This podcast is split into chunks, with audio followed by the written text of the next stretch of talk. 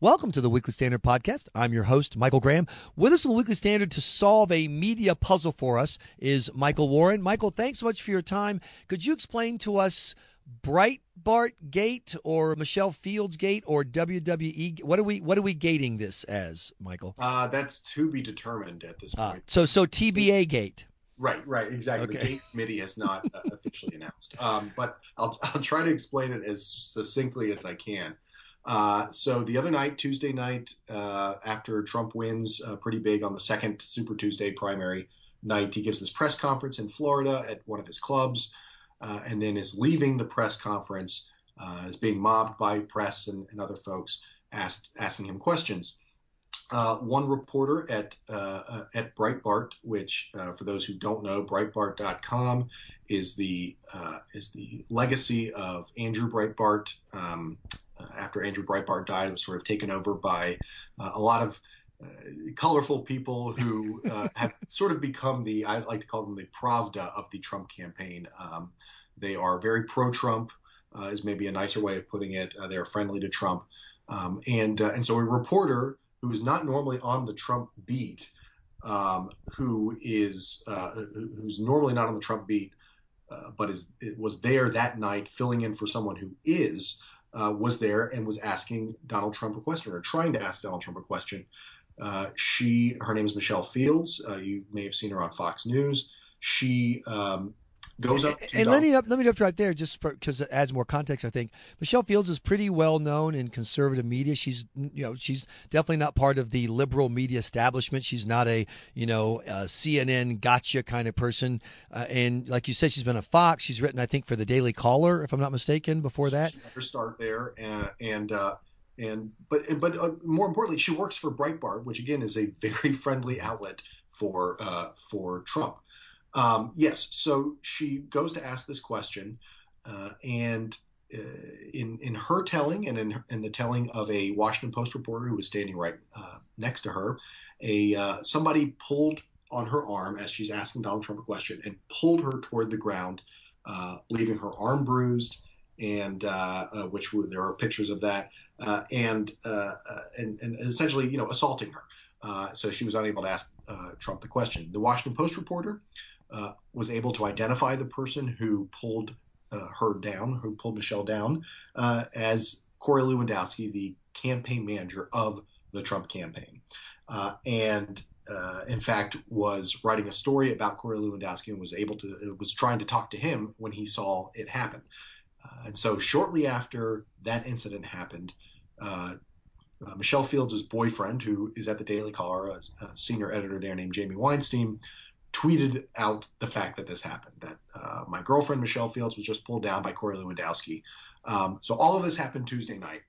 Uh, and in the days since, there has been a sort of confusing, and uh, I'm not even quite sure of the exact timeline because so many things have happened.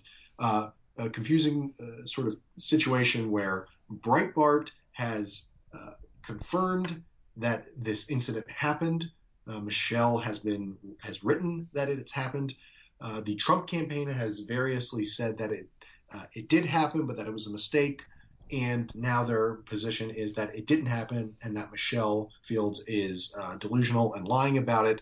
Uh, and uh, elements of Breitbart as a news organization are currently at this moment casting doubt on their own reporters' retelling of the situation. So, needless to say, it's all a really big mess and um, has left, I think, everybody really confused uh, about uh, uh, what exactly is going on. Now, I want to add just one, the small little sliver that I can add, uh, which is that there is an audio tape of the encounter, and the audio tape confirms. Uh, you know, it doesn't obviously have the audio of her being dragged to the ground by the campaign manager for Trump, but the as she told the story, the, the question she asked, the eyewitness account that you mentioned from the Washington Post, all of that, there's this audio tape. So it's 99.99% certain that what has happened is what happened. You know, I don't I don't want to look like a Neanderthal here. I think that a reporter getting in a counter with a person they're trying to cover, while it's the wrong thing to do and legit to be upset about, it's not like the biggest crisis in the world. There's a little bit of you're in a scrum, you're trying to get to somebody,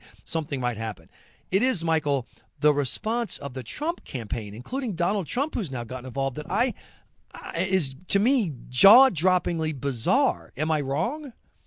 I think so. Um, the fact that they, just to add even a little more context to this complicated story, a, a Daily Beast story came out the next day after this incident happened, uh, in which uh, they, uh, the, the writer there said that sources uh, within Breitbart told uh, told him, told this reporter that Breitbart's editor, uh, one of its po- political editors, had been told by Corey Lewandowski that the incident had in fact happened uh, but that he had made a mistake because he thought that this reporter was from a mainstream media outlet and not from Breitbart, which setting setting aside like the, the, the fact that that still doesn't make assault okay, um, did seem to confirm that it that that the campaign was admitting that it did happen, and then hours later the campaign released a statement and has stood by that that it didn't happen.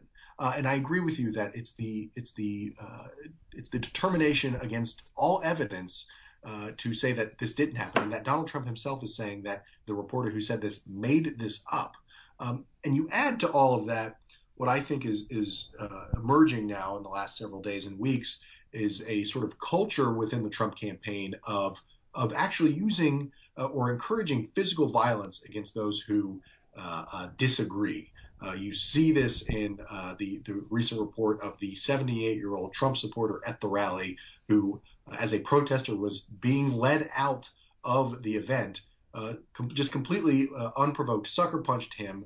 Uh, that that uh, Trump supporter has now been arrested, uh, and add to that uh, the fact that Donald Trump often says things that seem to encourage violence at the at the at the rallies. I think that all sort of is important to remember when we're discussing this, which I agree is. Um, in and of itself may not be that, that that big of a deal. The fact that things get a little rough uh, in a campaign uh, with reporters. Uh, but if if what Michelle, Michelle Fields says is true, that she was literally pulled toward the ground, um, th- that does seem to be a little more than simply somebody getting jostled around in a press scrum. That that there was uh, intent uh, to harm her and to stop her from trying to do her job, and that, that's problematic. And not only that, but it wasn't just a security guard or a, an enthusiastic volunteer. It was the campaign manager for Donald Trump who puts a WWE move on a reporter and then despite eyewitnesses and audio tape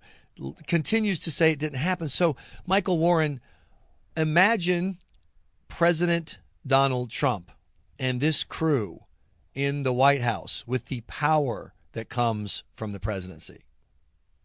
Uh, well, I'm uh, horrified by you mentioning that, Michael. But uh, I mean, look, this is in, in all seriousness. I think there, there's more to this story than simply a, a, kind of media story about whether or not uh, a reporter was treated fairly by a campaign. Blah blah blah. I do think there's something bigger here, and it has to do with the fact that this reporter was not from the New York Times, was not from CNN or the Washington Post, but was from a, an outlet that, again, I can't stress this enough, is very friendly to Donald Trump um, that this happened to one of their reporters, and the outlet itself is being cagey about it. They've said we believe this has happened, and, and that Corey Lewandowski should apologize.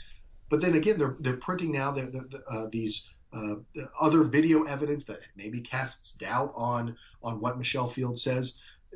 The fact that and Jonathan Last has written about this for the Weekly Standard, and I know that uh, you've read about this, and our readers have. Uh, it, it shows how corrupting Donald Trump is. Uh, that a news outlet would essentially kind of halfway throw their reporter under the bus in the name of sort of protecting its uh, it, it, its role within uh, the sort of uh, Trump media uh, uh, system here. Right. And, and, I think that is very concerning if we do have a President Trump, what that relationship would be like with the rest of the press. Um, was there any kind of chilling effect that comes from this? Um, I do think there's something more serious uh, and, and, worrisome going on here, and just the fact that this is something that uh, is seen to be uh, okay or, or, or dismissed uh, instead of uh, roundly, uh, you know, condemned by Donald Trump himself. Um, it's it's it's all disturbing. And then there's also this: people who are willing to stand up and say, "What wrestling move. That didn't happen. And you and there are eyewitnesses and there's audio tape. It's very scary to have people working in politics who are prepared to look at us, the people, the voters, and say, I'm going to tell you things that everybody knows are not true. I know they're not true. You know that I know they're not true. I'm just going to say them anyway, and that's that. Deal with it. Man, that sure does remind me a lot of the last seven and a half years we've already had.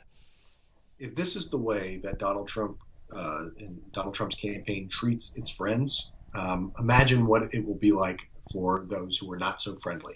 I think that uh, combined with um, the increasing level of power, even as a campaign, is not a nominee yet, not the president yet. Uh, Trump still has power now um, uh, with the you know having law enforcement and Secret Service and, and all of that um, uh, around him. That all of that I think should be uh, concerning and uh, uh, consider me concerned, to say the least. Michael Warren, thanks so much for joining us for the Weekly Standard po- podcast. We will take your concern under advisement. Thanks, Michael. You've been listening to the Weekly Standard podcast. Please be sure to check weeklystandard.com regularly for podcast updates. I'm your host, Michael Graham.